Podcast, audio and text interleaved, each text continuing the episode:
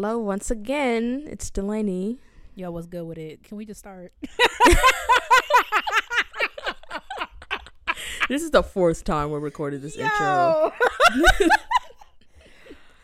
What, the first time my interface wasn't on, so y'all could not hear me. The second time, oh, the other two times my computer just decided it wasn't going to compute. So,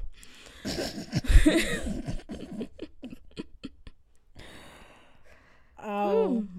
My goodness! I I would love to do this show. It is election night. I almost asked Delaney if we could record tomorrow because that was another option we threw around for this week, and I was like, that's probably a terrible idea. So yeah, because we'll see how things turn out. Yeah, it was good to acknowledge that pretty early on because now we're all like at the top of the episode acting like we don't know what happened because we don't know what happened at this Yeah, point. and people all. are like, so. Right. and it's Yeah. it's by design. I mean, I think it's for the best because sometimes we have to. Sometimes the schedule has to move around. We normally record on Thursdays, and I feel like that was kind of God smiling on us because there's no way. First of all, I probably wouldn't have been in the mood to record. I was telling Delaney that I'm. It's I'm in a place now where like the the events of the world really have been having an emotional toll on me, and it's like I just don't see myself getting up there being like, you know what I'm saying? I don't. I don't know. I probably would have. I don't know. We'll see. Hmm. Well, some lighthearted, uh, I guess all good news this week. Lighthearted stuff, fun stuff. Um. Yeah. So first, uh, piece of news comes from Twitter. Shout out to Twitter. Shout out to Rachel, who's been following us for a long time, um, and says very nice things about us. She tagged us in um a dissertation fellowship um, that Dartmouth is doing. It's called the Thurgood Marshall Dissertation Fellowship um, in the Department of African and African American Studies. Um, it is a fellowship that is intended to promote student and faculty diversity at Dartmouth um, through higher education and by supporting the completion of the doctorate by underrepresented minority scholars and other graduate scholars with demonstrated commitment to uh, commitment and ability to advance educational diversity. So, um, applications are currently open. Just a little bit more about um, kind of like you know what the fellowship uh, requirements are. Um, they're looking for scholars in any uh, disciplines or interdisciplinary spaces across the African diaspora, African American, African or Africana studies. So you know we over here black music you know, playing that, you know. I doubt they have anybody um doing, you know, a lot of that at Dartmouth. So that would be really interesting. Where You will work- New Hampshire. Now she putting me on the spot. dust my head. I was thinking about. Probably. That sound that sound right. You know, I'm, I'm not even gonna risk clicking over on my computer because not it catching on fire on my desk. So Okay, so I was just like, oh, you was talking. I was like, where is that? Okay, come on, New Hampshire. it is. yeah, I was about to say that sound right. That sound right. Period. New I'm Hampshire. I don't know why, but here we are. Um, yeah. So it's a two-year residential fellowship. Um, a lot of you know research, writing. You know, y'all smart girls, do your thing.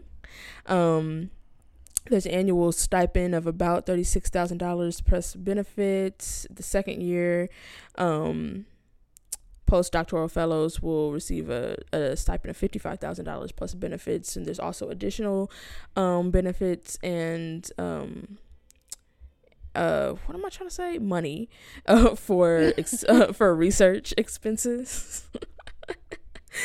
um, yeah. So I'm gonna link the thing website to apply It's for okay, this Tank. We're doing the best we can. which um the deadline is February 1st, 2021, just in time for you to enjoy Black History Month next year if it is still in existence. All Oh, right. that's probably they probably definitely gonna rule that out.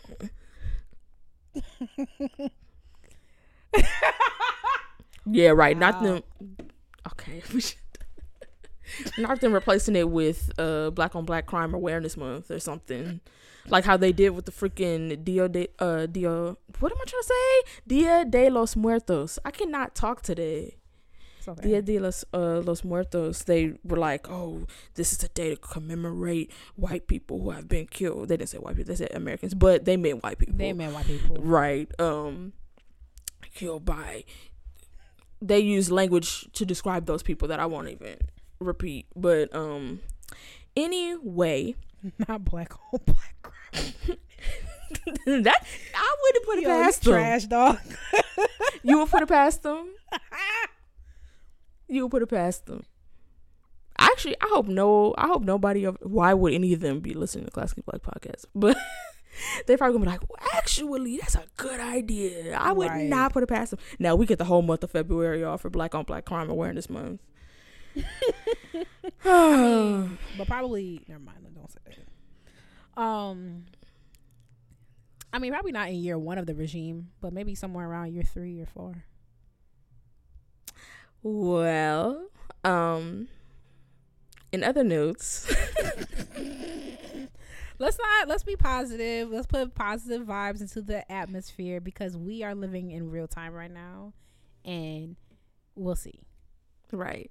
So positively, the Manhattan School of Music has just done a press release uh, That's announcing Let me sit up. announce okay, not ruining the surprise. Well, it's days old by this time. Never mind. Uh, is they've announced their inaugural roster of artist scholars, which is an influential group of Black artists, activists, educators, and administrators. And what? I see some familiar faces. Um, of course, Classically Black Podcast is included. We are artist scholars at the Manhattan School of Music. Okay. Period. Um, also some friends of the show, Garrett McQueen. I mean, Garrett is popping and right. I mean, who who else? I if he wasn't the first call, then I don't really know what to tell y'all. Like, right. um, Alex Laing is also there. Anthony Davis, who our freaking names are listed next to Anthony Davis. That Not him having insane. a Pulitzer. He has a Pulitzer Prize in com- in composition. What? Huh? that is insane. And you know what? I have a I have Google alerts on for Classically Black. If somebody writes an article about us or like anything, um, we get an alert to our email that we've shown up in like press somewhere, and um, Slipped Disc, which is like notorious for being like super conservative and like right wing people, Trump supporters, a lot of that kind of stuff.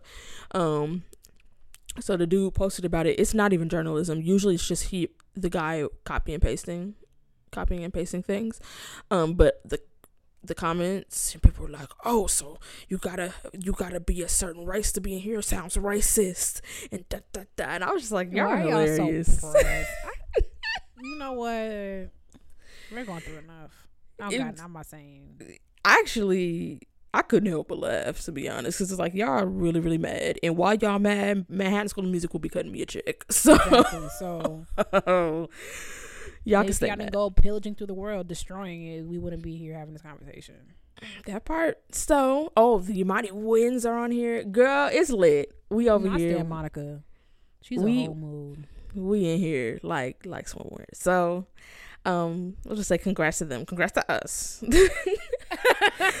um, yes, I'll link the press release so y'all can learn more about, you know, what we're gonna be doing, the kind of purpose of having this uh cohort of folks being poppin' and black and excellent.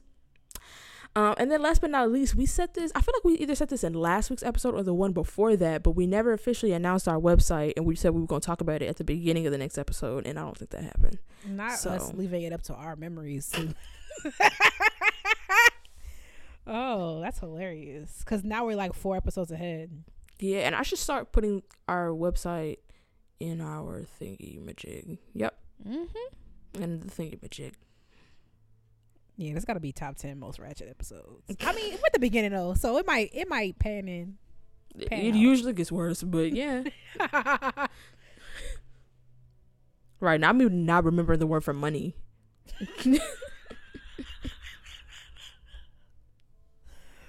I need to get better at my the other languages that I claim that I'm learning. So we could do, uh, well, we couldn't do a whole episode. One because you would fluency, and two because who wants to listen to a whole like a podcast episode of people? I mean, I do that, but Mm-hmm. but not like you know. Mhm. But like sometimes it's funny when it's a YouTube video because you can see them doing things, Yeah. you know. it- But Girl, I took my first French lesson in like over two weeks. I thought he was gonna have an attitude, but he didn't. He was like, "Salut, Kati," and I was like worried because you know I haven't come on, Kati. that. It doesn't irritate me, but it's kind of like my name is still Katie, so I feel like even though, you know what I'm saying, even though you say it I like a certain that. way, yeah, it's like my name is still Katie. Like every French person, like, "Oh, Kati," I'm like, my name is still Katie. It's Yeah. still, and I know the long A is not uh, in French, but but, it's in your name. So yeah, that's like weird. You know what I'm saying? yeah, like, like I don't know. like Laura, her name is Laura in English, but she's Mexican, so her name is yeah. Laura. like, I just feel like that, and I think I called her that. Like I was, I was like, you know, I can't do that. You know that little, little, little you know what I'm saying? But I still like try when I when I talk to her, I be like Laura. You know what I'm saying? Because that's her name. But you know, it went well. I guess I didn't know nothing. I was forgetting basic things. But you know, I I thought I was gonna be in there like Guten Morning. Senor. yeah, you're annoying. Not Guten Morgen, Senor. You suck. It wasn't good. I was trying to get in basic words, and I have to remind myself not to be hard on because I could be very much like, so Katie, when you gonna figure it out? It's French is a hobby, and I have to keep reminding myself that it's a hobby. Mhm. But now I be going at it like viola, and then it gets toxic. So here we are. That'd be Having fun. that'd be hilarious if we had translated. I don't know how we would do that. Like, you speak Sp- French to me, and I answer in French. Okay, Katie. Yup. You speak Spanish to me, and I answer in French, but I don't even know what that would look like. I've seen it something like there've been YouTube videos where it's like two people they have to build something together, but they're speaking different languages. Oh, I saw that. Yeah, some of it really works. Like Spanish and Tagalog have like some oh yeah. similarities because Spanish, you know, they love to colonize. so. Nah, we gotta table that. That would be funny. We gotta we gotta table that. That would Come on, you got to teach me a, a viola, but that's also hard because music terminology. Yeah, that's gonna be hard. No, we now we talk about semi demi quavers and Girl, when I did that, when I worked with my pianist and um, I went when I went I went to New Zealand to do to go to the IVC, and I had a pianist and we were playing Walton. He was like, "Oh yeah, so the quaver when you go to the quaver." I was like, "What is a quaver?" not Quavo showing up to the IVC. Period. Quavo, period. I was gonna say tap in. That's literally his girlfriend. he was like, "Yeah, the quaver. Can you just make sure the quaver like you you lead the quaver?" And I was like, "Would love to know what that is." And he was like, "Oh yeah, I forgot you're American." I was like, "Dang, relax with it." Yeah, I remember somebody they were from overseas talking about like, oh, you gotta use a metronome. Yes. I feel like that's not really a cultural thing. You should probably use a metronome. Not y'all getting mad at us for saying 16th was literally math. Meanwhile, y'all semi demi hemi demi quaver. Like, yeah, what- what's that coming from? like, Watch somebody comment. It's actually coming from. ooh, yeah, they're gonna be like the Latin root of hexagon is like you know. Cause yeah, let's because we still don't, we still over here talking about inches and stuff. So yeah, I'm really I'm irritated about it. and Fahrenheit. Yeah, everybody else be like, yeah, you know what I'm saying? It's so hot today. It's 39 degrees. I'm like, it is. yeah, especially I'll be watching like some cooking stuff, and they're like, "Yes, I'm gonna turn it on to 50 degrees," and I'm like, "So, is that your refrigerator or?" anyway, what were we talking about? Oh, the website. Yep, the website happened. It's on www. dot Was that enough W's or too many? Wow, That was three. W's.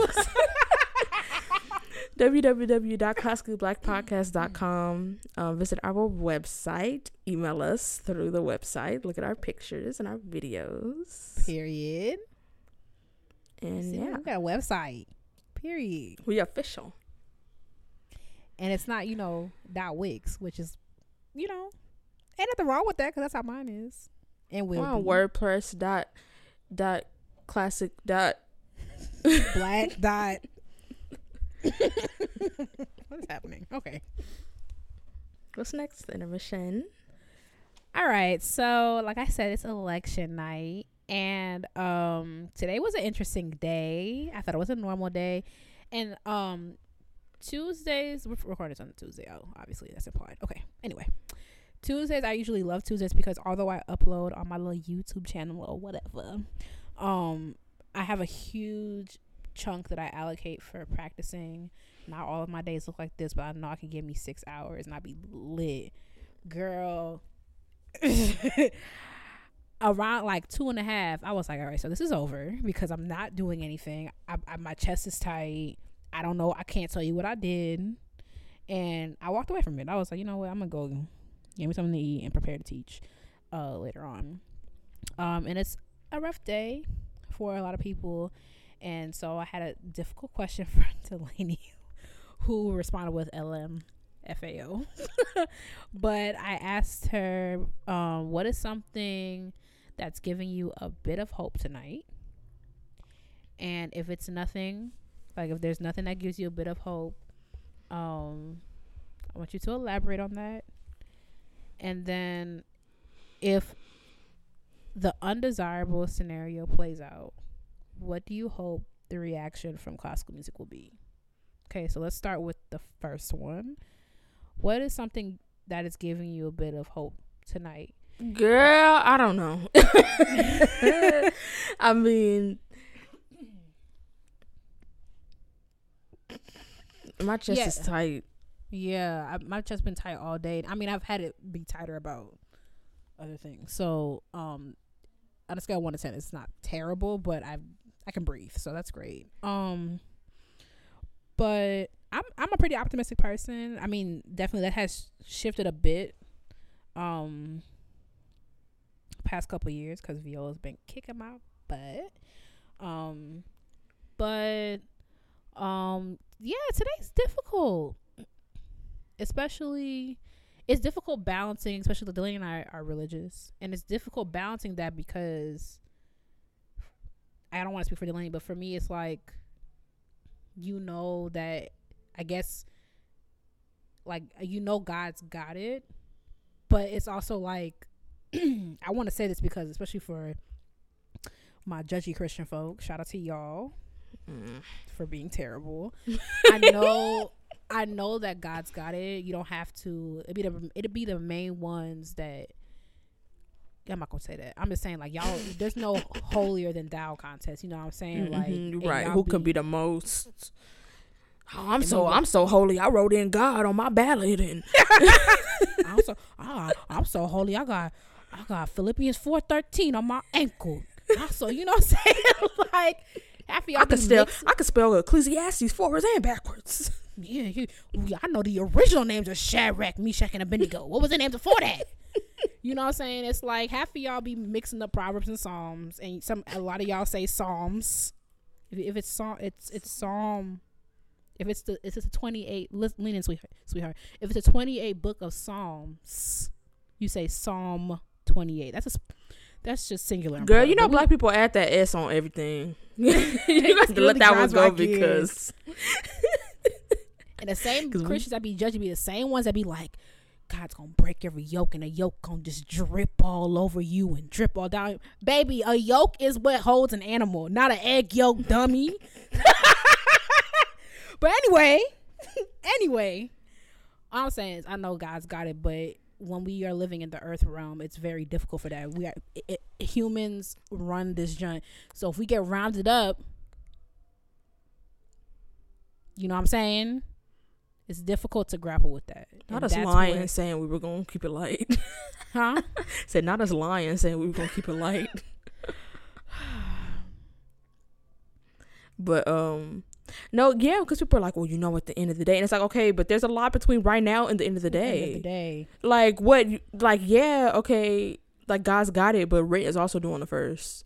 God's got it, and you can also be homeless. Those two things can exist at- the same time. Yeah. Like yeah, everything gonna be everything can be all peachy and fine when he call you home, but um, before some that, would like some of us a like lot- to have a good time here. Exactly. know. There's a lot like there are things going on in this realm and I will talk this is exactly why I will sing um Kirk Franklin's praises to the ends of the earth because I really think he he he does such a good job of that whether it's intentional or not whether that's just like reflective of his relationship with God and it's just like comes out in his music but like we were talking about his song that came out earlier this year strong God mm-hmm. and he talks very like explicitly about issues going on right now. Like he talks about worrying about the next generation and what's going to happen to them. He talks about um the the pain and confusion that comes with being discriminated against because of your skin color. He talks about um the planet dying. Mm-hmm. Uh he talks about not being able to trust that your government has your best interests at heart. Like very explicitly says mm-hmm. those things. And it's like I feel like he's more so than like, oh, everything gonna be all right, baby. God got it. Like instead of that, it's more putting like one of the things he says is like we don't sleep until everybody eats. It's like he's mm-hmm. saying like we need to fix this, you know, yeah. like and it's like you use the strength that you if you believe in God, use the strength that you get from your faith to channel into fixing this message automate you know mm-hmm. like yeah. it's very much i feel like he just that that acknowledgement that unambiguous acknowledgement of like actual problems that people are going through in everyday life goes yeah. a long way for a lot of people. Yeah. It like I and it goes a long way for me too because people will have you thinking like, oh, you ain't don't you worry about a thing, and it's just like. I, I can't just turn that off. Like yeah. I can't. I can't. Now they knocking on my door. So rent's due. Well, you know, God's got it. God ain't writing you a check mm-hmm. for your mm-hmm. rent. Like, I was actually watching this uh, documentary. Not, I think I said this already, so I don't want you to think that I'm just in this Amish rabbit hole. I only watched the documentary once. This was weeks ago. I probably mentioned it on the show already. But one of the things was the guy was leaving, leaving the Amish, but he was going to another religion that takes in a lot of Amish people, and he was very like adamant. I was kind of like watching, not laughing, but just like baby, because he was like he had a he has a family and kids and stuff. He's like I'm just trusting in the Lord, like He's gonna provide everything, like He's just gonna do everything. So he didn't get a job because he was like the Lord just gonna provide the money for rent, and it's like the Lord is not going to descend and drop two grand on your doorstep. That's not how that works, you know. So, right. I don't know. I mean, I think the thing, the thing that gives me a little bit of hope is that, who, I don't know. I can't. I feel so helpless because it's like I cannot believe this election is close. Like I cannot believe it's like I can believe it because y'all choose hate every time, but wow, it's like I thought one aspect of what has been going on would shift y'all. You know what I'm saying? Like I thought maybe the maybe the 200 over 200k Americans that have passed um because of the coronavirus, maybe the blatant lying maybe the white supremacists, maybe the lace always showing. I thought one thing would sway y'all to be like, you know what? Let's just use Biden as a transition. Make Biden a four year, pres- a one term president, and then we can find somebody. I mean, he really ain't got no choice. Ain't he seventy eight? I ain't gonna say that. what you gonna be a two term president? Yeah, it's it's that's some dedication at least. Like like even to because, oh God forbid, I'm still working when I'm 78. Oh, Jeez. I refuse. Also, a job like the presidency. Listen, I don't know how healthy he is, but I feel like you saw what you saw what the uh the presidency did to Obama. Like not us. Um, he gonna be looking like that lady who wanted some chocolate from uh right from SpongeBob by the end of this.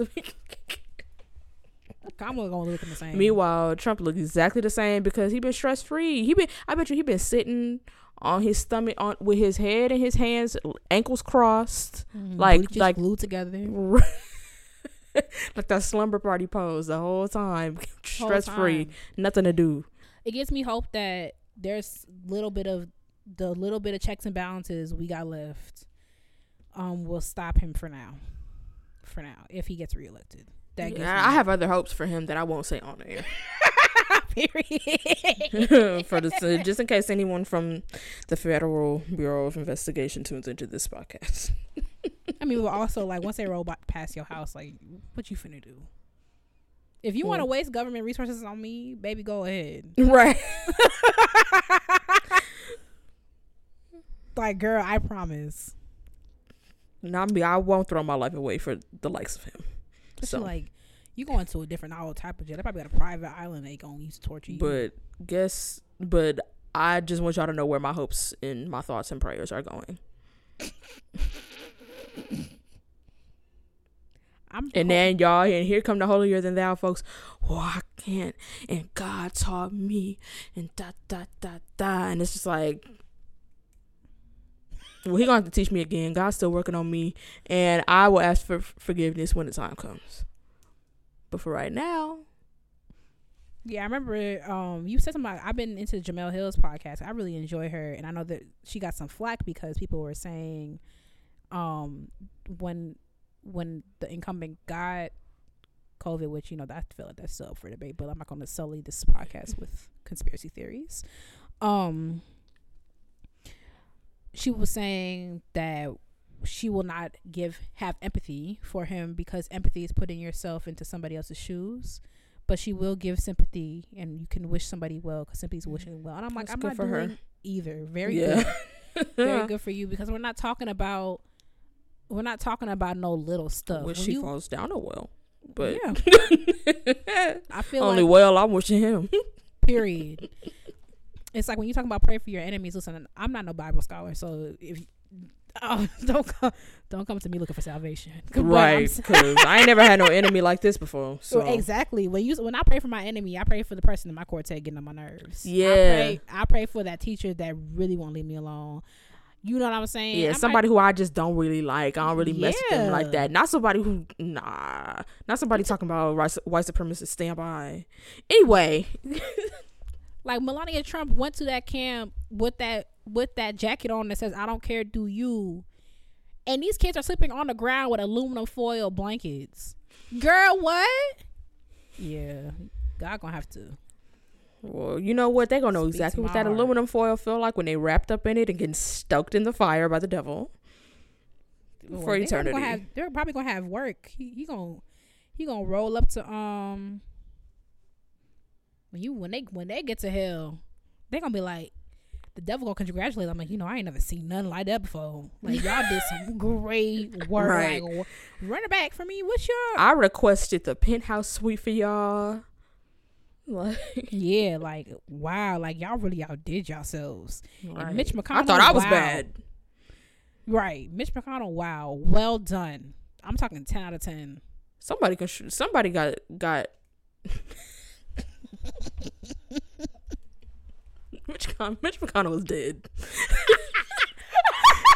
his, his hands are purple. Yeah, it's like that's so sweetheart. give it up. Why his hands look like that? His hands look like cured meat. Like it's not that deep. Well, he's so ugly. I don't. How um, dedicated do you have to be to oppression? And he look all. Why he look so wet? Yeah. they they just took him off the ice. You know what? huh. It's like when you know when people get that octopus. It's, no, it's like a squid or whatever. It's the little tiny one. Once you pour that stuff on it, the tentacles start going like, but it's dead. Mm, That's probably what they did to him right before they sent him out in front of the meeting. right before, Right, he on the ice, and then they, they pour that little stuff on him, and he just get up, start walking. There you go. probably, and you know your fingernails keep growing after you dead. That's why his nails were so long.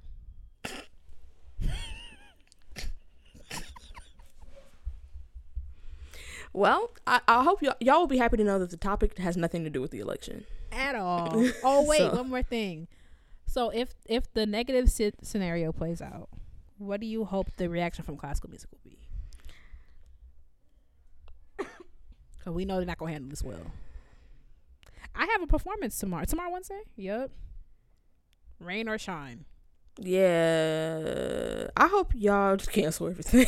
to be honest, um, at least all like the obligations, like, and maybe just regroup. I don't know. Like to be honest, I just feel like I know that a lot of you know, it's important, but I really just feel like that's gonna be the furthest thing from my mind.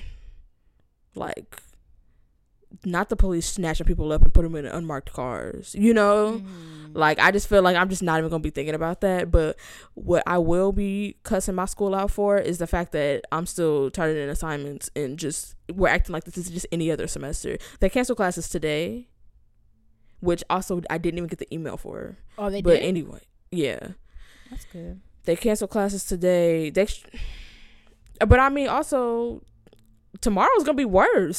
so like depending, depending. I guess. I mean, yeah, I guess sure. Um, because people gonna be staying up all night either way. Like I feel like people are gonna be staying up oh, all night, and you know, and even even either way, I feel like stuff is gonna pop off. Um, but yeah, just between the pandemic, the war on Black Lives, and this election, um, yeah, I'll be cussing my school out. But anyway, um, yeah, I don't know. So I really just feel like that's gonna be pretty far from my mind. But I hope that they stop obligating black people to do things.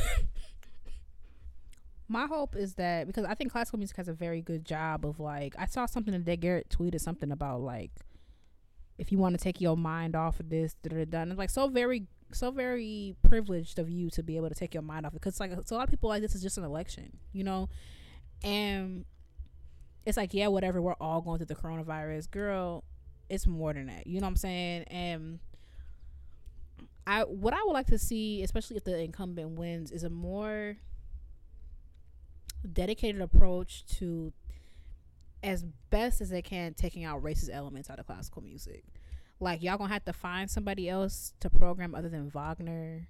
Stop letting little racist stuff slide like the Steve uh, Reich thing, because what we have seen is like when you just let little racist stuff slide, you see that per- you see what happens when you let that.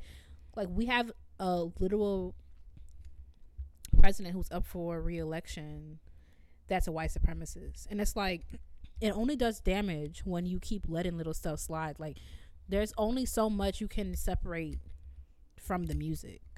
And i just want to see like a, just a more careful approach to that. Like it's not just music you know what i'm saying? And this idea that like classical music exists in a vacuum outside of everything else. Like earlier today we had to play something next friday and so I got a text from somebody and like, oh, I'm so stressed. And I'm thinking like, girl, yeah, me too. I've been stressed since 10 o'clock. It, it's about the freaking notes. And I'm like, girl, ain't nobody care. Girl, one day at a time. Like, I freaking practice the notes for tomorrow. And then when we, when that, once I know what's going on tomorrow, I will try to find the headspace to work on the, the next stuff. It's like, I, I understand that like the show must go on and life keeps going on but I also feel like that can be incredibly dangerous. And I feel like we're in a time now where people are way more aware of like mental health and stuff like that. And you can't expect people just to like carry on, you know, especially like something like this. We're not talking about like student board, student, what's it called? The education board, whatever the heck. We're not talking, we're not voting for pizza or wings on Friday. You know what I'm saying? Like, this is like we've never seen anything like this, and I feel like it's so swept under the rug. It's really annoying. and I think it's like a little irresponsible. Oh. Yeah, girl. Well,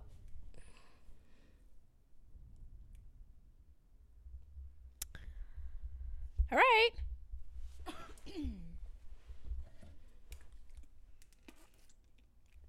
What is that? My spray. You're not bottle. finna just freaking do that. Uh, all right, so last week I was listening. I was cleaning out my playlist because sometimes I'll put a whole album on a playlist and then don't even be listening to it. So I was going through my gospel playlist and I cleaned it out. And I was like listening to so I was listening to stuff like, do I actually listen to this thing? And I came across um a song by some songs by um Tye Tribbett. So I started listening to some of them, and you know, I have a little, I have a special place in my heart for Tye Tribbett because he came to my undergrad and he worked with um our gospel choir there. Um, so I got to meet him and stuff, and that was a really great, great, great weekend. And some of the stuff that he was doing, I thought that, you know, I'm like, this is like low key ahead of his time. Now, I will shout out to Amare. He does not agree with me. That's okay. I still love you, friend. Um, but there's some stuff that Tye Tribbett was doing that I was like, this is. I like seeing classical elements because classical music is my point of departure. That's not true. Gospel music is my point of departure. But I spend so much time in classical music. I love seeing stuff displayed in my the other music that I listen to, especially when the viola side in my hand. And I was hearing some of the stuff that he did, and I was like, "Yo, this low key is a little advanced." So I'm gonna um tell you what I'm talking about. I tweeted that uh, Tye Tribbett is ahead of his time, and um I didn't uh get you know not everybody agree with me, but clearly Delaney agreed with me enough for us to do this. So here we go. So this song is called um he turned it and the thing that I thought was cool about this is the tempi changes and you really see a whole lot of that in gospel music. So I thought that was like okay Tye so I'm gonna play a little bit of that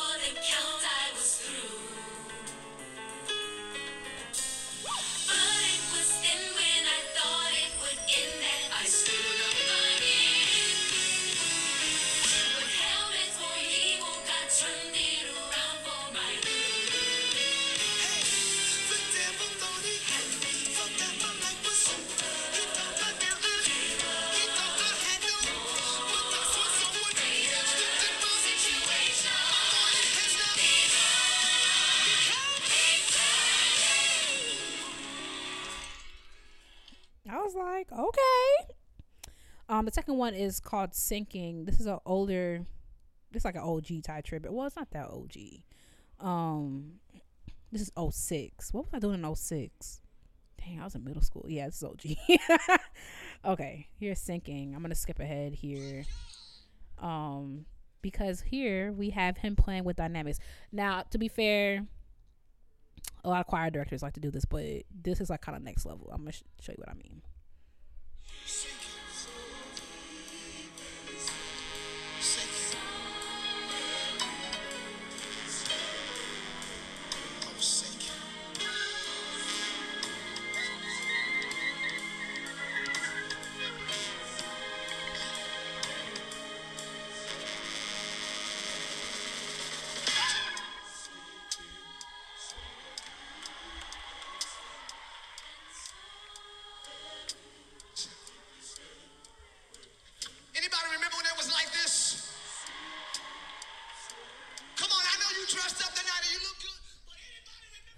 So what's happening there is, um, if you watch the video, it's like the choir is like kneeling, talking about singing and said, "But God, oh, but God, He's been good."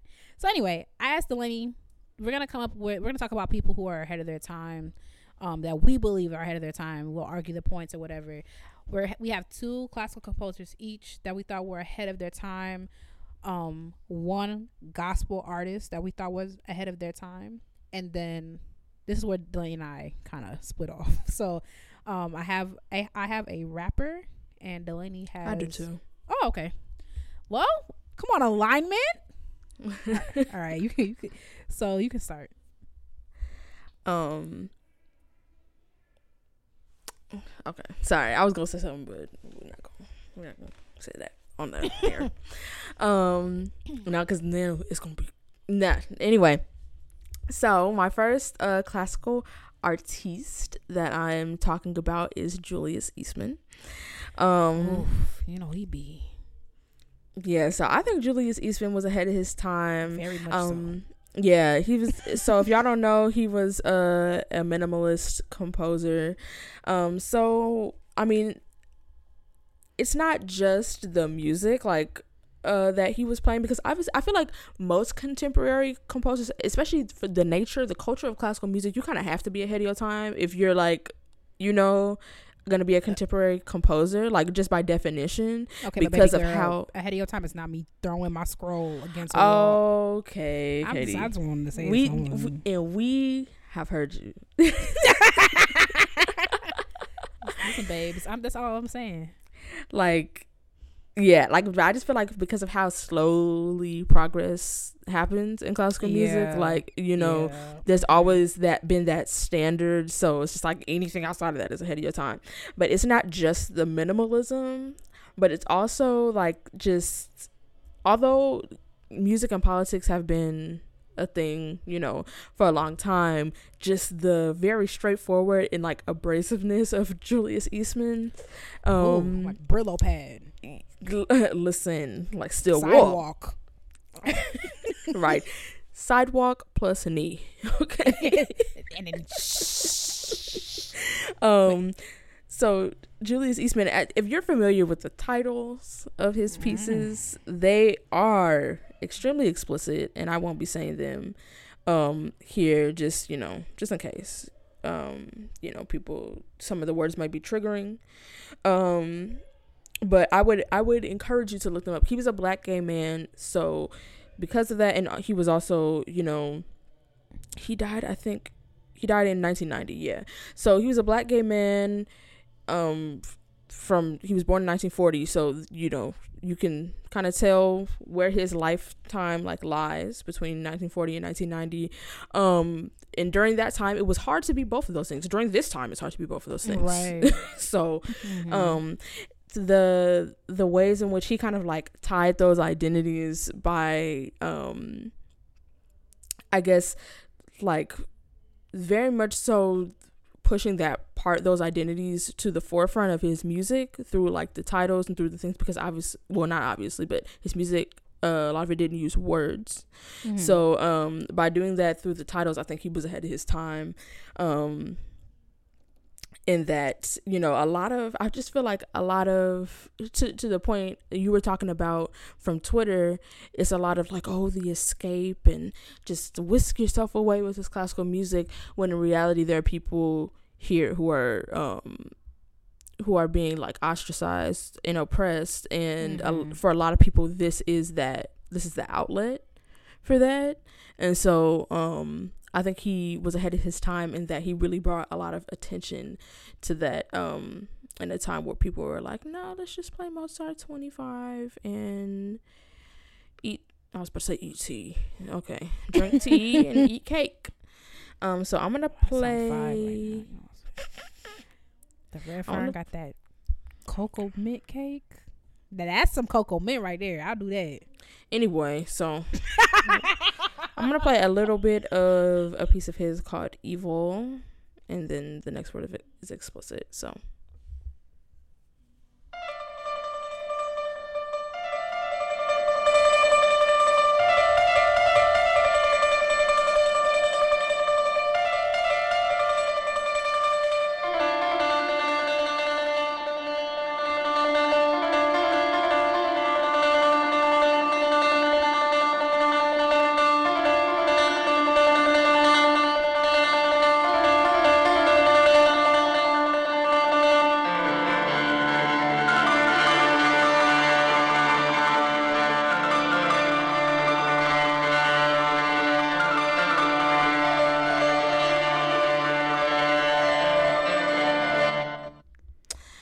that's a little bit of uh julius eastman piece I get down Um, with that. I like that. yeah i know and that's like a, a lot of his music that I've heard is very is like very different from that too. But also I'm not like a Julius Eastman scholar who has I'm, I'm okay. I can't tell. What's your thing? Do yours. okay. Um, the composer that I think was ahead of her time is Nora Holt.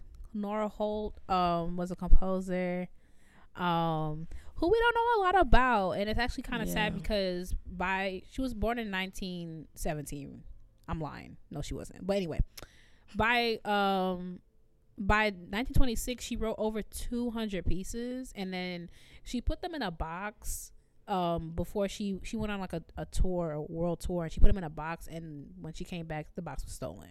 So we have like all of this music that we really could have had and been exposed to um from nora holt.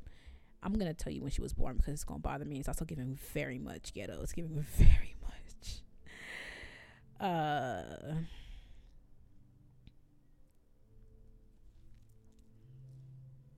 Okay, so she was born in 1885. So by 1926, she wrote over 200 pieces that we that we. There's really only one that survived, and it's called um, Negro Dance, which I'm going to um, play. Um, but yeah, one thing that also I identify with Nora about is the fact that she is a woman of many skills, and I'm not saying I have a lot of skills. I can see why you got I'm how you guys would connect over that. I'm, I well, I am not saying that I. Have. It's okay that you're not because I am. I am saying so. But what I am saying is that um, I think in classical music, and rightfully so, there is a there is a pressure to only do your instrument and that uh, or your voice, and that comes because of how close to perfect it must be. That's just the reality of the field. Um, but I feel like a lot of people often lose themselves in, in that um, and I refuse to do that. It's part of kind of my origin story. I'd rather just take longer to get to where I'm going and and explore multiple parts of myself than to do that. I'm not shaming anybody who only commits their life to their instrument. I just don't see. I just don't. I feel like the Lord has more work for me to do here than just play my viola. Um, and she, you see that in her work. Like she ran a beauty shop. Um, she was a writer. Um, she's taught at the collegiate level like she's done so many things and so i feel like she was ahead of her time in that sense and i really enjoyed learning about her, her. and if you don't know the name um, nora holt then um, yeah i would encourage you to l- look at that i'm gonna play for you um, negro dance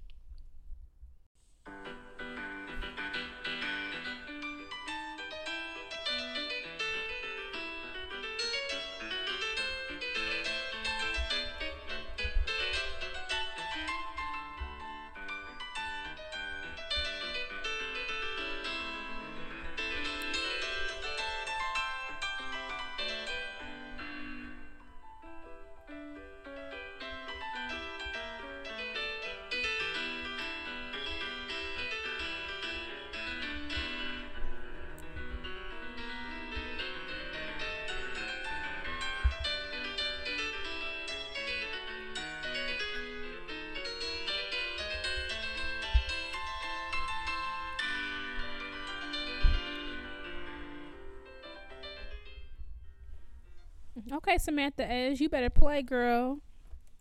Period. Play some of that. I'll show you a Negro dance. Period. period.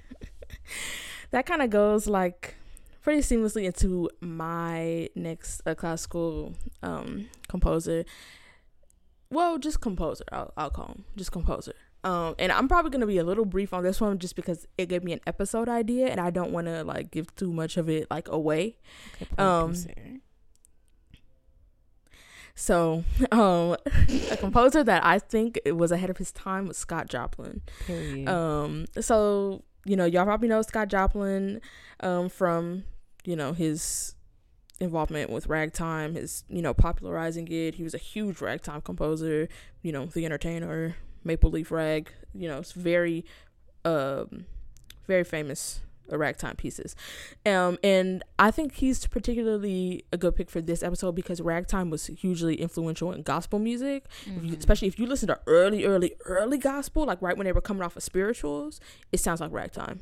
It does, you know. And there's still some, some influences of it still like in the syncopations that we hear like you know Sure. in the in, in gospel music and stuff but he also you know was a jack of all trades and in the sense of like you know composing because he also wrote an opera it was called Treemonisha Oh, come on, Tremanisha, period, girl. um right and so you know i think he was ahead of his time because in Treemonisha it's often referred to as a ragtime opera even though scott joplin never referred to it as that and that's what the episode is about and there's a discussion there and i don't i'm not gonna give too much away Mhm. but um yeah so he was ahead of his time because he kind of had this like he wrote the libretto for that opera as well like so he was writing operas he was doing ragtime music um and he also you know was a a huge part of a genre that informed gospel music that Mhm. kind of you know is still evolving you know it, it was a very uh instrumental no pun intended um part Okay. of of the lineage of gospel music so that's why he's my pick and i'm gonna play a little bit of the overture from Treemonisha. Tremanisha, period. Treemonisha. Tremanisha sound like she lay her edges and she smell like cocoa butter.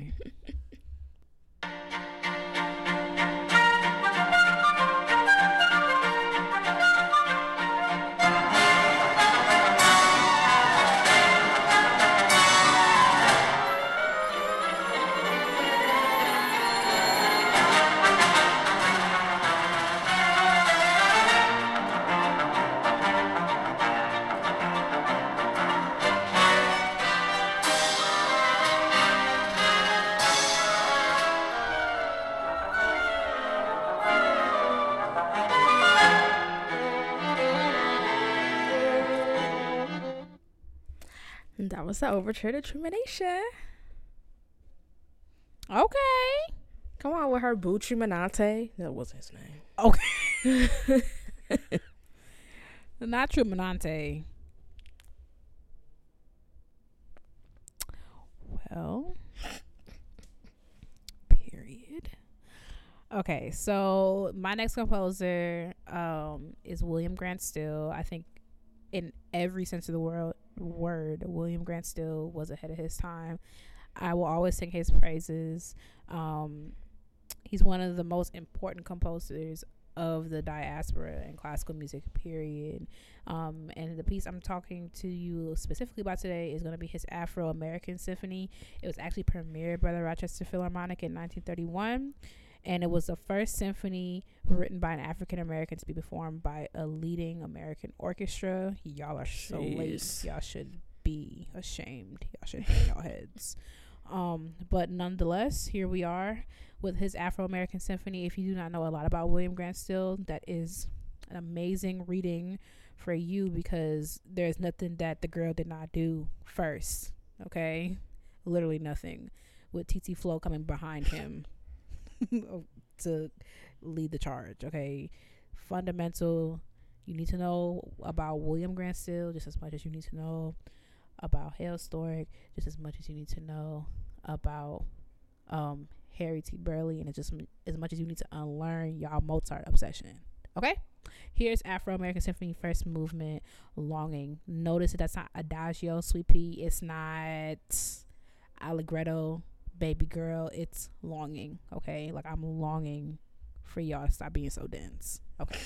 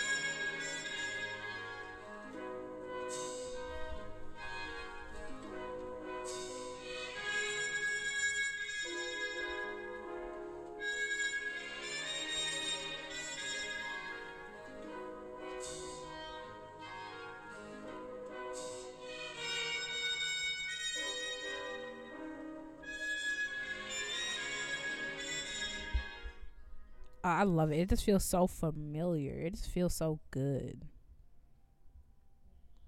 Ooh. Dang.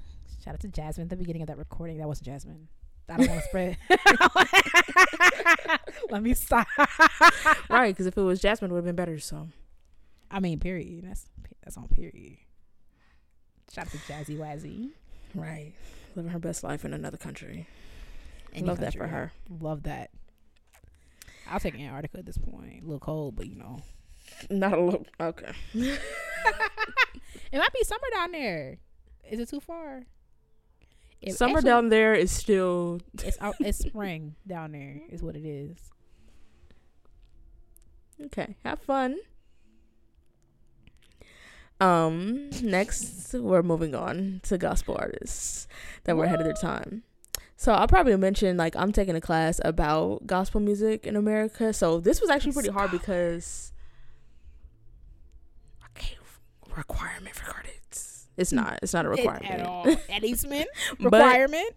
Okay. No, but we have we still have humanities requirements. But imagine Like it's not required that I take that class. Yeah, well, imagine but, they required that. That'd be uproar. not Right. the black stuff. Okay. Um. I'm sorry, I took you off your you on. Yeah. We gotta. yeah. yes. we gotta um do a fun episode one day. um, what was I about to say? Yeah, About so it was hard. Yeah, it's hard because I'm learning literally like chronologically gospel music. So I'm learning like how literally everyone like broke through. And it's this is also low key an episode of like there are similarities obviously uh, like between the conservatism and like gospel music and classical music because they're Mhm. both so like anyone who did anything out of the ordinary in gospel Mhm. music um they had a problem with you know like and it's very and we see that a lot with classical music they're both very conservative for different ways classical music because of racism but gospel because of like that moral thing like i mean it's what it, you know like i don't want to say like it's the same because like for you know for classical music it was because you know people were racist. They didn't like things that sounded a little too ethnic unless it was used in a racist way like to convey a character who was not white in an opera or something like that. Mhm. but um in gospel music it was a lot like you like we all know for contemporary gospel kirk franklin mixing the hip-hop was a whole thing. But back so there were a lot of people that came to mind. I ended up choosing sam cooke because sam cooke in a like he was ahead of his time in so many ways like that it's just let me pull up my list. Okay. He was ahead of his time first of all in gospel music because he was one of the first um he was really the first gospel uh, musician to do a successful crossover. Mhm. and um it got even more refined and improved with Aretha Franklin because she was one that was able to maintain and like both and do gospel and do secular music Mhm. was set because you know before like like the 50s and stuff even during the 50s prior to Aretha Franklin you had to choose one you know because Yeah. he was really turned to you know a lot of people turned against him because he crossed over to secular music because you you really couldn't do both you know? And he was he was first of all a PK he was a pastor's kid and um so he was really really famous in the church. His because he has an amazing voice you know and everybody loved him. He was really really famous. So not only was he successful in the in the crossover but he was successful on both sides. It wasn't like oh i'm not getting a lot of success in gospel music so i'm gonna go to secular or vice versa. It was Mhm. like he was a huge hit in both um in both arenas. So like i'm gonna get a little bit more into that when i play my examples. But he was ahead of his time in that way. He was also ahead of his time because he was he was very controversial like politically. He crossed a lot of color barriers. Um he you know white people loved sam cooke and so th- that sort of like i don't know he got a lot of first of all he got a lot of death threats from the kkk like don't come perform here or you know we're gonna get you that kind of thing because he was someone who was welcome in a lot of these white spaces obviously to an extent Yeah. but like he he crossed the color barrier and was also not i'm not gonna phrase that like that but he was down for black people you know Mhm. he wasn't like oh, okay these white people like me now so i'm one of them like he was um very vocal like politically and like with the civil rights movement and that sort of thing and he was not afraid of being seen as that kind of polarizing and political figure um in a way that a lot of people were afraid to do you know at the expense of their success Sure. um and also he was very ahead of his time in terms of and this ties into the into the racial thing but ahead of his time in like just business in general because he because he was granted access to a lot of these spaces with with um white people who were who had a lot of power. He took notes from them. He took cues from them um and thought about how to build his own you know? And he ended up having he had his own record label that he started in 1961 um that he was bringing other black people onto Period. you know? Um which i mean he brought bobby womack on there which if y'all if y'all don't know about bobby womack and what look him up he's terrible. But and especially with sam cooke like i'm okay i mentioned it so i should just say bobby womack literally went to sam Cooke's funeral wearing his suit got with his wife and his daughter who was underage and one of his like it was it's a whole thing i would definitely read about how terrible he was and how how far we've come with like i know cancel culture has its things but that is somebody who definitely should have been canceled Yeah, like- if he even got that far. like jeez. And also one of his kids died because he neglected it. It was it was a whole thing. Terrible guy. Um so if you know things are depressing enough go read about him. But um that's one of the artists that he that he brought on. So he was really trying to bring black people in um and kind of you know do it for the culture. So if y'all don't know about Sam Cooke or like about his life in depth there's a documentary about him on Netflix called The Two Killings of Sam Cooke um it's more about his life than his death because his death is actually there's some like dispute around like we, we know how he died he was shot and killed but the reasons why the lady who killed him said one thing people don't believe it that sort of thing so if you want to learn more about sam cooke i would um look into that but i'm actually gonna play two examples because it kind of Scholar. is to drive home a point about the crossover thing. Um, so the crossover thing, this this is kind of so a problem that a lot of um that a lot of like people in the church had, especially was when people not only when you crossed over to secular, oof, twisted my wrist some weird way. Not only when you cross over to secular, but when you use like sacred music in that like Mm. a lot of jazz musicians like ray charles and stuff like they were playing they were using swung spirituals and they were using like gospel like like musical aspects of gospel in secular music they didn't like that either so a lot of people actually took sacred songs and secularized them um and that's something that sam cooke did so when he was with the soul stirrers which was the gospel group that he was with um when he was like first coming up he had a song called Wonderful, a gospel song called Wonderful. And when he first crossed over, when he first started to kind of get into that realm of crossover, he released a song called Lovable. Um, actually, he also released it under the name Dale Cook, and that just goes to show how like frowned upon it was Mm. to sing secular music. Like he, lit- first of all, you didn't try that hard, Dale Cook. Come on, but um, you might as Well, church named it. Cam Sook, They believe just that. right? Heard it first. Right. Okay, him releasing under Cam Sook. Okay, so what's the what's what's So first, I'm gonna play. I'm gonna play "Wonderful" first, so y'all can hear what it sounds like. This is "Wonderful" by the Soul Stirrers. Ooh, wonderful. Okay. Wonderful. God so wonderful. He's wonderful. God.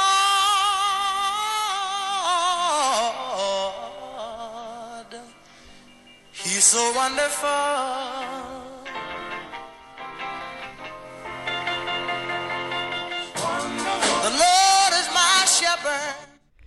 Okay, so that's um wonderful. The Soul Stirrers. Okay, so What? oh, I just realized what you said. Yeah, You and then I'm gonna play. That's wonderful. I thought you I thought you were making a joke. Oh no. Whoops. And then um I'm gonna play a little bit of uh Lovable by Sam Cooke.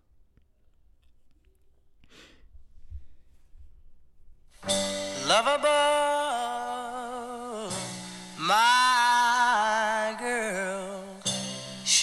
lovable. She's lovable, my, my girl. She's so lovable. Mm, candy sweet and honey too. So it's the same song. Yeah. and that happened a lot in this kind of like um I don't know. I just think that's that's really interesting. A lot of and of course that kind of thing made people mad, but it happened a lot with people kind of taking like just kind of switching the um the the lyrics to make it into like a love song or like something that's a little bit Mhm. more secular but um that kind of just shows like how he was ahead of his time because this was the formation of soul music which some people refer to as secular gospel because there would what like soul music is literally a lot of it during this time was just gospel music with the lyrics changed and Mhm. like a little bit of like an instrument like instrumentation shift and there would really be no soul music without gospel music so it's people like Sam Cooke who was really like the first person to do that crossover that um I think he was ahead of his time in a lot of different ways. That reminds me of these two girls that came to my church one time when I was like six or seven or eight, one of them threes. And it was like the former pastor's daughter's friend or something like that. And they got up there and they sang that Alicia Keys song, but they switched out the babies for Jesus.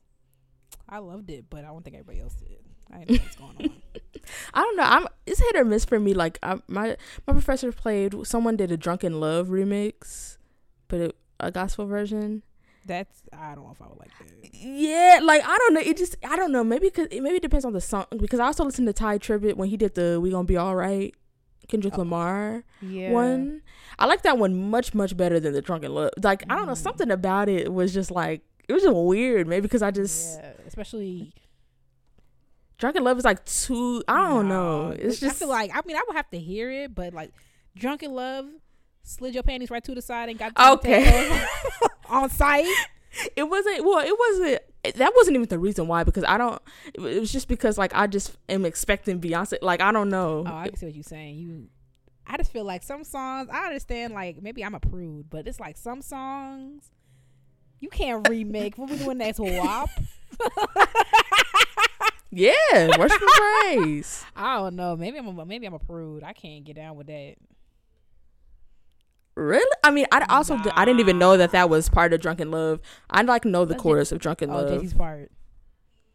oh i didn't even know that but i don't know i mean if it works for you i suppose Foreplay in the foyer. No, no, no, no. Ain't got a time to take clothes off. S- Slid the panties right to the side. Ain't got to take time to take clothes come on off. slide site. your worries right to the side because god god It's about when you come in the house or you fall on your face. You don't even take your clothes off. You fall on your face. You pray. Yeah, see. Guess the lady you book the lady to lead your next youth youth Sunday. oh my gosh i didn't even think about i mean Somebody, some youth pastor writing that down.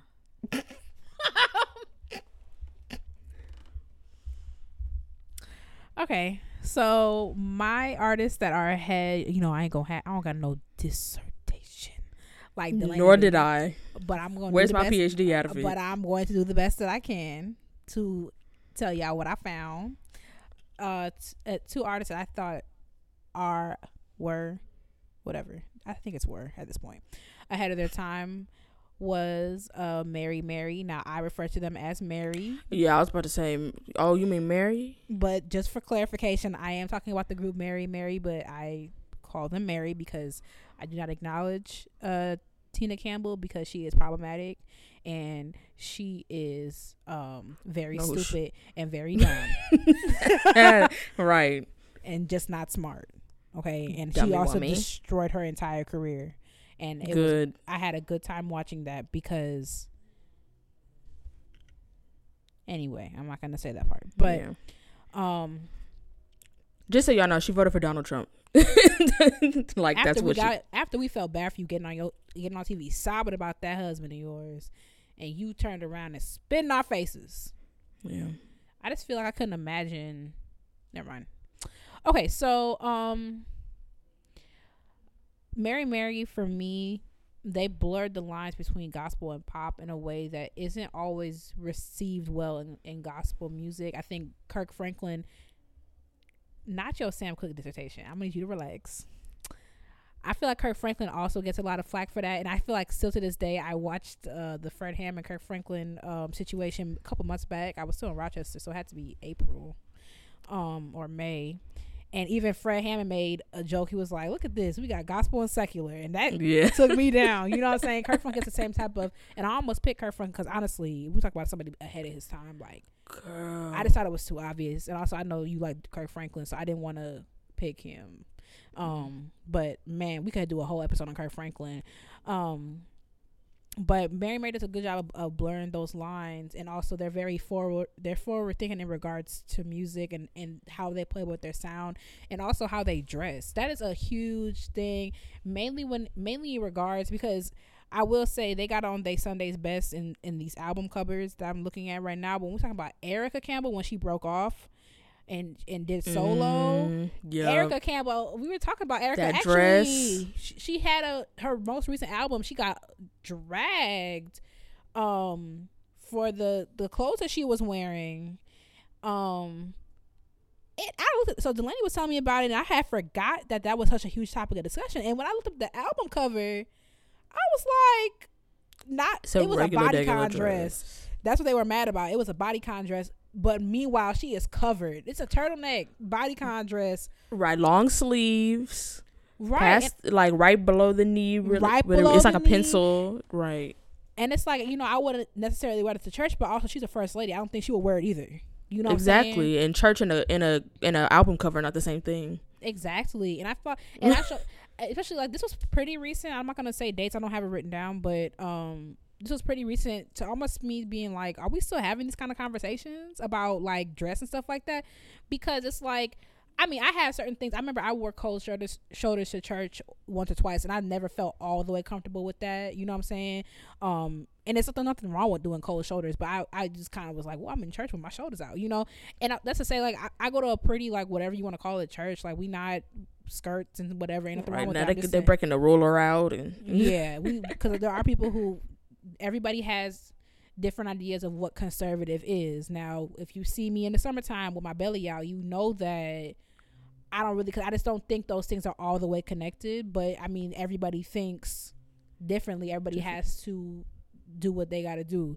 What's best, but if you know me, you know I'm finna have my stomach out. You know I'm finna have my shoulders out. That's just what Katie does.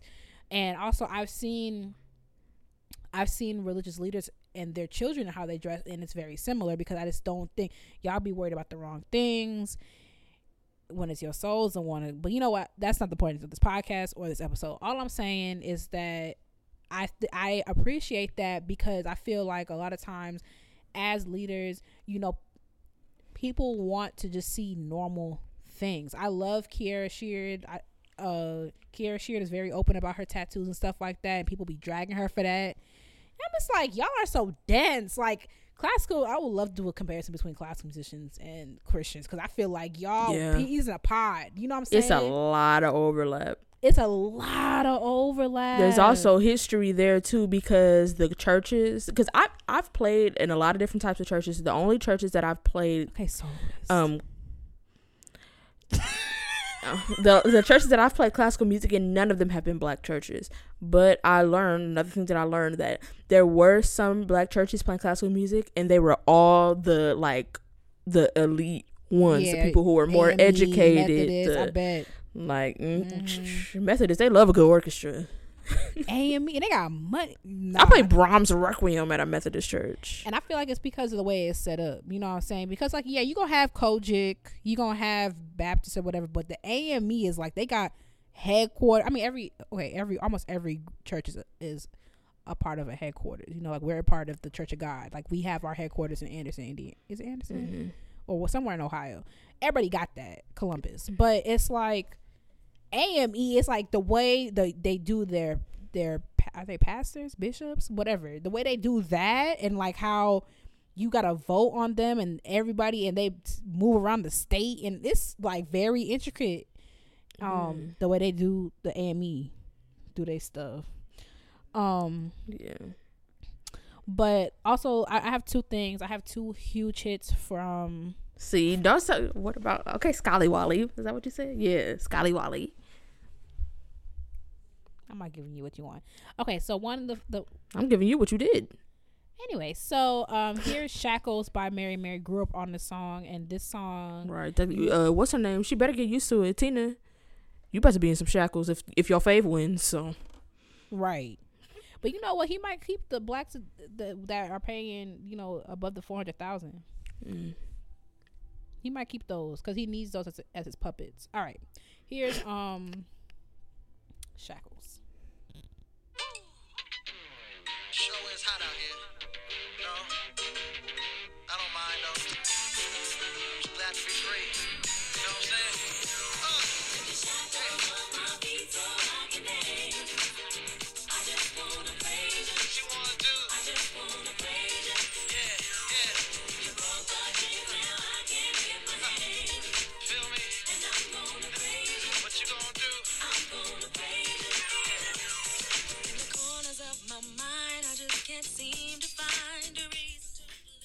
I mean, I know it's word for word, but there was really no one. I mean, someone could correct me. I'm sure somebody will.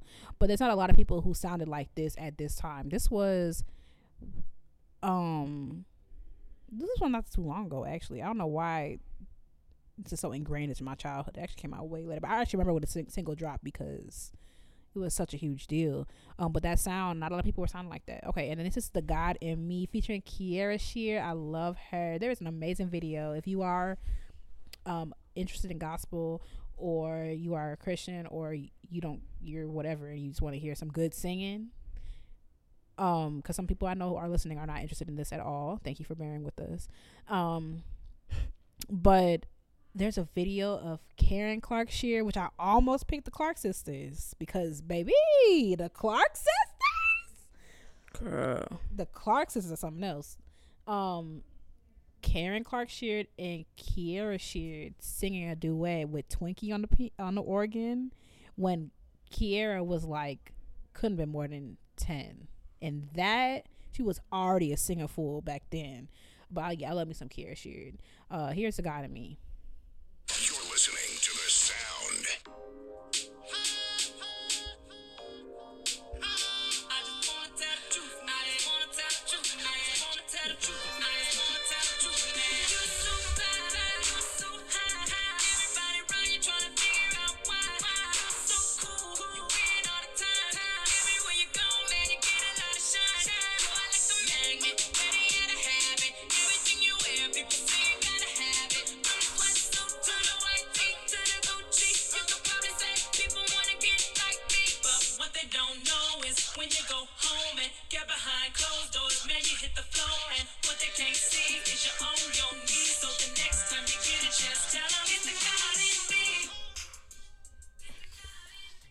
Freaking lit.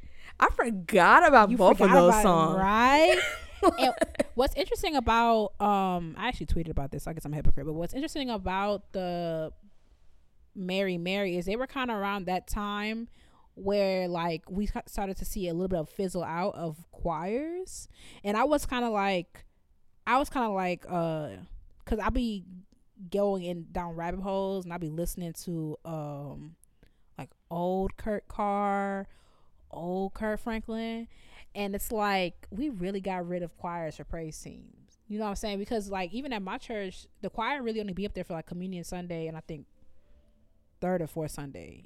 The other Sundays is um praise team, and like we really replaced that. I mean, choir, you know, that's gonna be obsolete for a minute so anyway. But Oh right. Now you. not all y'all spitting together, but um, but um, so I did say that because the choir sound is like whoa, you know what I'm saying? I, I'm I'm talking about gospel choir, like yo, joy, joy, joy, joy. Nah, man, but um, Mary, Mary, they were part of that being ahead of their time and kind of pushing the solo agenda. You know what I'm saying? Like, and this new sound, you know. But yeah, okay, we got one more left. Yeah. Proud of Mary. Very Um, proud of Mary. Very proud of Erica. Mm-hmm. Love Very that for her. I love Erica. I love her whole life.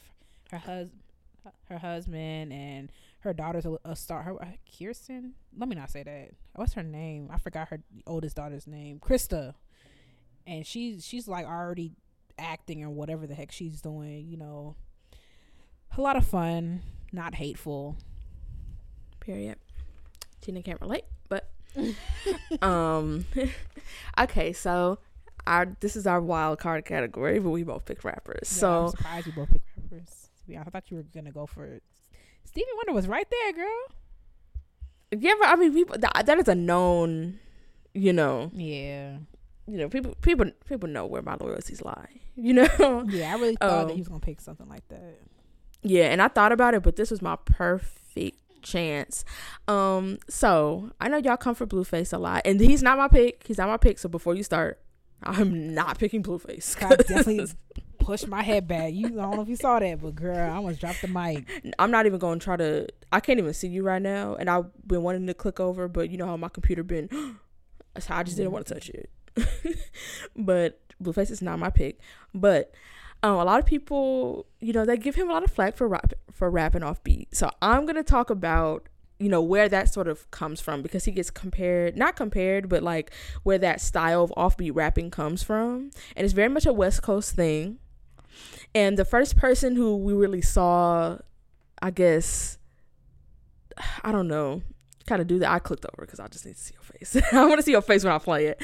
Um the first person that we really saw kind of pioneer that that whole offbeat rapping thing was e40 so e40 has such a in, like even if you don't even like his music has just such an interesting way of of rapping. Like he kind of takes his time at some parts and then like rap and then he'll he'll catch it up kind of like Roboto but he mm. raps so fast but it's so articulate.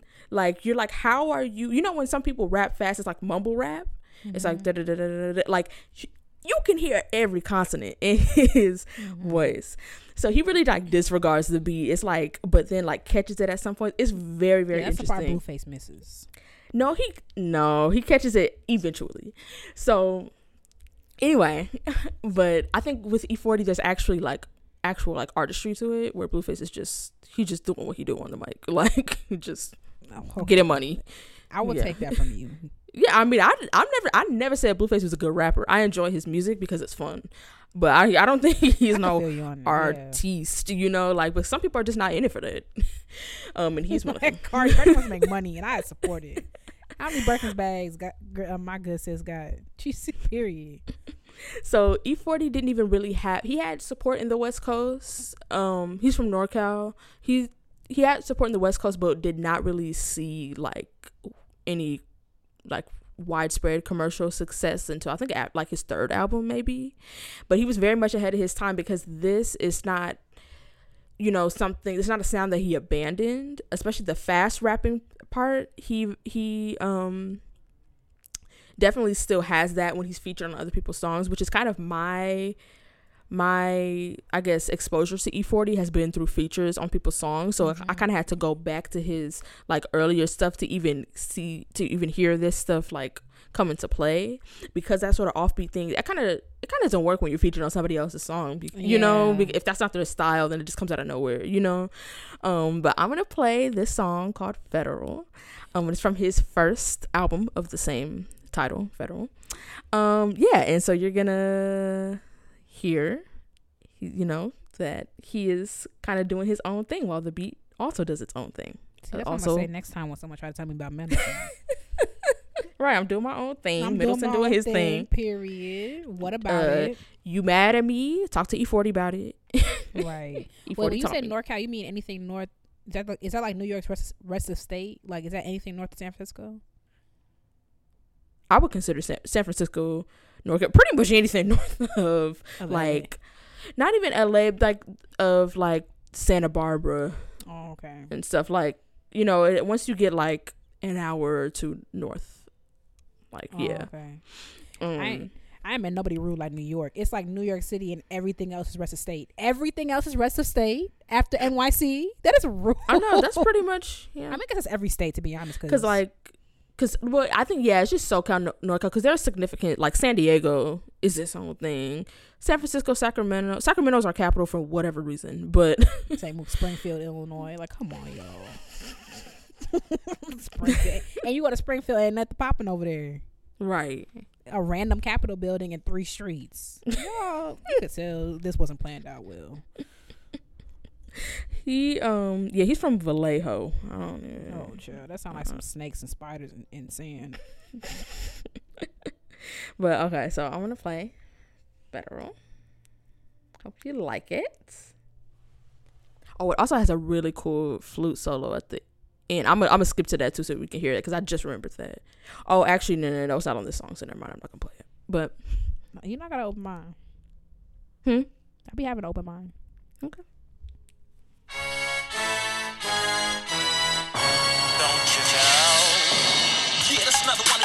dope, laid back, mob style, sipping yak, top of the line rhyme, fucking them up like that, their beats. Don't you know? Fucking them up like that, their beats. Don't you know? Yeah, that's another one of them potent, dope, laid back, mob style, sipping yak, top of the line rhyme, fucking them up like that, their beats. Them up like that beats. I'm just a hustler. I'm going federal, Chuck. This ain't no damn miracle. Fucking them up like that. And work something terrible. So before you attempt to step to me, you best read up on my history. I'm known to the world as Mr. L-A-M-B-O-Y, A-N-T. Killing motherfuckers off crucial, sitting them down mutual. Spitting that old player gangster shit, trying to maintain a strong grip. B-Town, California, where I was born, raised, going since 1979. I've been a hustler on the go. Popos wanna harass me and Mackish, I needed cash. Rock wasn't booming at the time, so the we got our money was cutting grass. Leader, not a baller. Became a hillside baller. Put together a group called the CLICK, and I was the shot caller. I'm going federal. I'm So,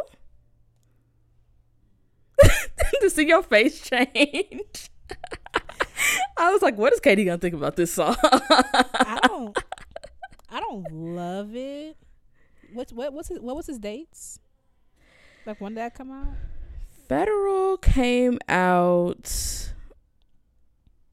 When did Federal come out? Mm. Dang. I mean, he came out with his. Let me tell you, when he came out with his first EP, while I look at it, his first EP came out in 1986. Um. See, it's like I recognize. Oh, Federal came out in 1993, I think. Mm, it's like that sound. I don't want to offend nobody. That sound. It's like I recognize that sound because like it made me think of like, okay, what music do I like from that time period? You know, I love me some Run DMC. I don't know what it is, but like it's tricky to rock a ride to rock, and then I rap. I guess they are rappers. Yeah. Yeah. But like you know, I just this is not for me. It sound like you know what it sound like to me? It sound like you got a whole bunch of seven tuplets next to each other. That's what it sound like. I don't like that. I think it's to me it's just fascinating. Like and so I so I do listen to it because it's just very interesting to me. Like how I just don't woo like I don't know just the vision for that is just very interesting especially if that's for anybody who was ahead of their time it's like where you like this is just born in your mind okay like i don't know it's very interesting I mean, I don't think it was.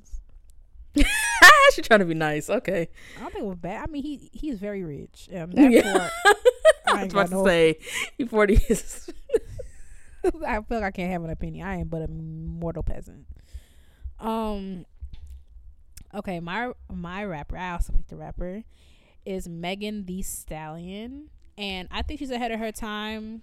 I mean, to be fair, I don't want to say that Megan. I don't know. She claims to be a feminist. That's not.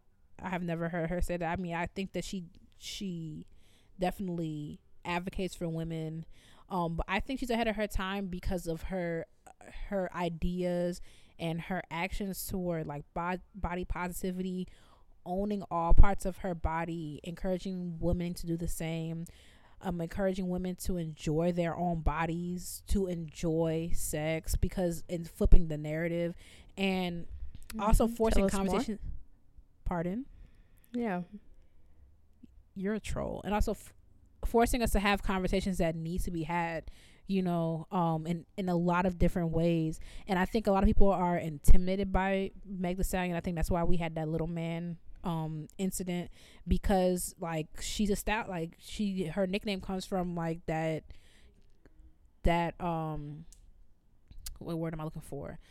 Like that uh figure of speech where like if you call someone a stallion it's because like they are tall and they are hippie and they got a lot of butt and it's like you know she she owns that and she can't be handled you know?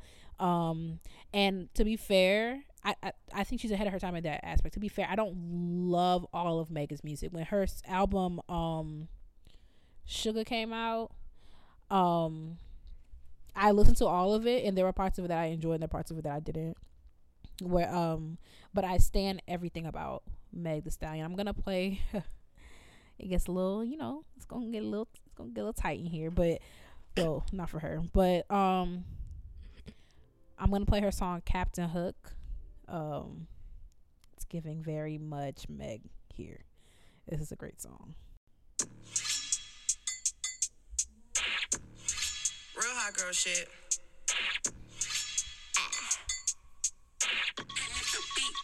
Hey, bitch, I'm a problem. Nobody solving. You can keep hating. I'm popping regardless. He wanna feel it like Megan Thee Stallion. Don't want your nigga cause I want his daddy. I like to switch up my style every week. I gotta switch up my hair every day. I ain't no hoe, but I do be on going. I promise my niggas gon' love me the same. I'm a hot girl, don't try it at home. I wear the shit that be showing my thong. I like to drink and I like to have sex. I fuck the niggas that's cutting the checks. Dance on a dick now you been served. I like a dick with a little bit of curve. Hit this pussy with an uppercut. Call that nigga Captain Hook.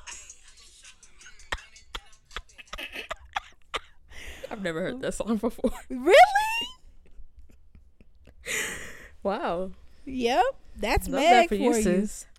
that is definitely meg I for- mean, I know her. Fa- my favorite verse on WAP is her second verse. Oh, I would list. I would sit and rewind it and rewind it and rewind it. I will do the whole thing over and over and over. I must have rapped that verse like ten times in a row the other day.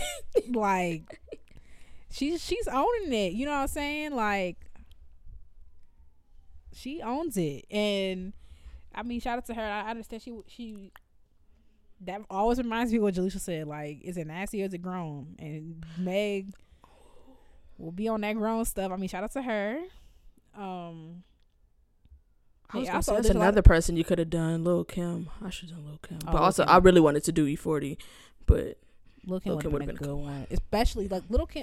Honestly, Lil Kim, she really she really paved the way for all of y'all girls. Paved the way. And what who I really want to do if I had more time, but you know, if I had more time, I really want to do uh, Missy Elliott because Missy Elliott is. Just, Mhm, and I would have loved to do George Clinton. There's a whole bunch of people. Black people are just amazing. We gotta we'll see what the girls say about this episode if they even like it. But we have to do a part two because there are so many people. I don't want nobody to be like, well, what? Why y'all come up with that? And it's like Mm, yeah. a lot of people were ahead of their time. A lot of people were doing innovative things because there's some girl. There's some people who are imposters. You saw, you know, Lil Pump. Oh, you saw that I heard of it. Yeah, girl? I deleted him from my playlist. He only got one song, you're right. Oh, Talking about. and then when he was like Lil Pimp, I said, "You're damn right, Mm-hmm. absolutely, Lil Pimp. You doing exactly what he needs you to do." uh, he looked like somebody rang him out. Ugh. Right. oh yeah, my grandma was talking about it, and my mom was like, "Oh, he's white," and my and my grandma was like, "He's so crazy looking. He could have been anything underneath all of that." Uh uh your grandma not right. that could have been anything. Not uncovered. It's a capybara. I don't know. I just saw a picture of a capybara before we started recording, so the first thing that came to my mind. girl. And I watched a little clip of it. Um, it was like he, the incumbent was like, "Do you know who he is?" I'm like, "They don't." You don't. Talk about little, little pimp. Ugh. Not little. Yuck. Y'all so worried about tax. First of all, he can't be. Ain't no way Gucci Gang still making money. I don't know. I don't know what the kids be doing. Maybe That song. Yeah, I mean, I, not my mom. that reminds me. These are rap- like when. First of all, y'all saw that people was you saw that people was calling Lil Wayne Coochie. Cause like for those of y'all that don't know, Lil Wayne like just another stage name is Tunechi, and people was calling him Coochie. And my mom was like, um, oh, cause Lil Wayne apparently one of the reasons why he said he did what he did was because, um, Donald Trump was listening to his concerns or whatever, and my uh who had was listening to what he had to say, and my mom was like, "What did you have to say? Can you give me some more cough syrup?" I was like, "Whoa, okay." Jeez. uh, uh. First of all, white people been listening to us for years. Coon, they know what's good with it. They know what's up with it. They've been listening to us for years. Well, but Lil. Wayne, I forgot. I totally forgot about the time Lil Wayne said that he, racism didn't exist because white people come to his concerts. So Oh, I mean, like we keep, we expecting. I, I did not. Once somebody reminded me of that, I was like, oh well. See, y'all y'all drag Quavo for finishing high school, but a lot of y'all, I feel like there a lot of y'all need to follow suit because y'all are simply just dumb. That was just so like how y'all mad at him because he finished high school. Like, Because they can't read, they read with their finger. well, let us know who else was ahead of their time. They do. T.I. dummy self up there too. T.I. expeditiously. That's the only word he know. Oh gosh, he like a Pokemon. That's this one word. But you know what? it's even more concerning how many people thought expeditiously wasn't a word. So I hate it here. Isn't that the way he spelled it on his pocket? He does it with a T so that he could fit T.I. in it. That sounds like some stuff he would do. Yeah. Whew, Lord help it. Um. Yeah, let us know who else was ahead of their time. Hopefully, we can do another one. Right. Also, Garrett McQueen at his time, but that's, oh, a, that's a whole episode. Definitely, we could. I felt would he be embarrassed by that? We did a whole episode on Garrett. I'm definitely down for that. he would just laugh because remember when we was in his comments on on Twitter, he was like, "Relax." I put that picture. I was like, how to handle fame. that took me down. That took me out. so Garrett, because when he he was freaking interviewing Midori, Yeah, I want and to hear nothing else from him. and Katie put that that WikiHow, like you know those WikiHow articles. She put a picture and it's like a guy walk, looking in the mirror and it says how to handle fame. And I was like, period. Garrett just built different, built different, Built different. like man, what, what's next? I feel like he totally different blueprint. Uh, Right. Next thing you know, we talking about Triloquy, Triloquy Opus ninety nine featuring Beyonce Knowles, Nick Carter.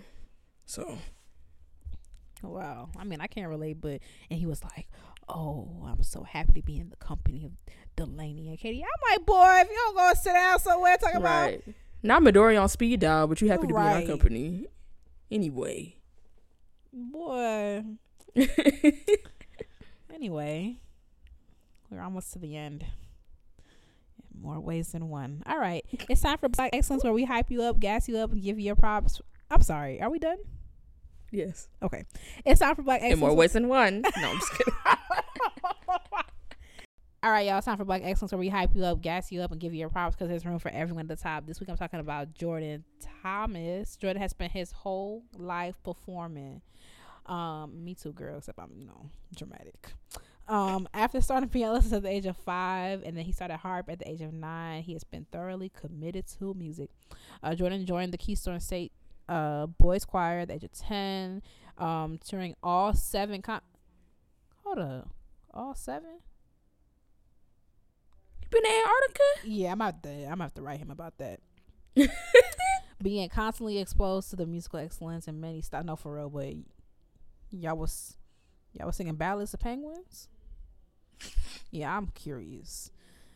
Um, by the time he was in high school, he was an award-winning harpist of considerable stature, winning the regional and national gold medals at the NAACP, uh, ACT-SO competitions, as well as awards from the local American Harp Society competitions. Spring of 2013, he won first place in the American Protege International Concerto Competition and performed the third movement of the Ginastera Harp Concerto um, in the Wow, I can never say that, Wow Recital Hall of Carnegie Hall. His undergraduate studies and graduate studies were at the Peabody Institute of Music, and then he did a professional diploma in orchestral studies at the Chicago College of Performing Arts. Uh, he held the principal harp position with the Chicago Civic Orchestra and is currently a member of the Matt Jones Orchestra. I will link um, Jordan's website if you want to read more about him and his illustrious career. Shout out to you, Jordan. Thank you for being black and excellent. Period. We got a piece of the week. Yep. So y'all already heard the beginning of it. My piece this week is the overture to Treemonisha Scott Hey, girl. Joplin. Period, sis. I want to name my daughter that. How you spell that? Treemonisha. T R E E E. Tree, like a tree that grows, and that's perfect because you're vegan. So tree and then Okay. Monisha. So very good. Thank right, you so and much they, for you could you can name your other daughter Nutrinisha. Oh, okay. So since you love that nutritional yeast, good. nutritional yeast Anisha. Great. Period. Oh, fantastic. Thank you so much for listening to Classically Black. Don't forget to follow us on social media at Classically Black Podcast. If you Why'd you stop? one day I'm gonna catch you. One day I'm gonna catch you. If you have a piece of the week suggestion, a black accent suggestion, or intervention suggestion, send it to classically black podcast at gmail. What? No. Send it via www.classicallyblackpodcast.com. Via what? www. Girl, classicalpodcast.gmail.com. Talk to you next week. I'm trying to do something. if you was acting a fool over there, I wouldn't have to, you know, I could I could have focused. All right, y'all. Mm-hmm. See you next week, God willing. You know, maybe. Yeah. It's either gonna be see you next week or under his eye. All right. Goodbye. Have a wonderful day.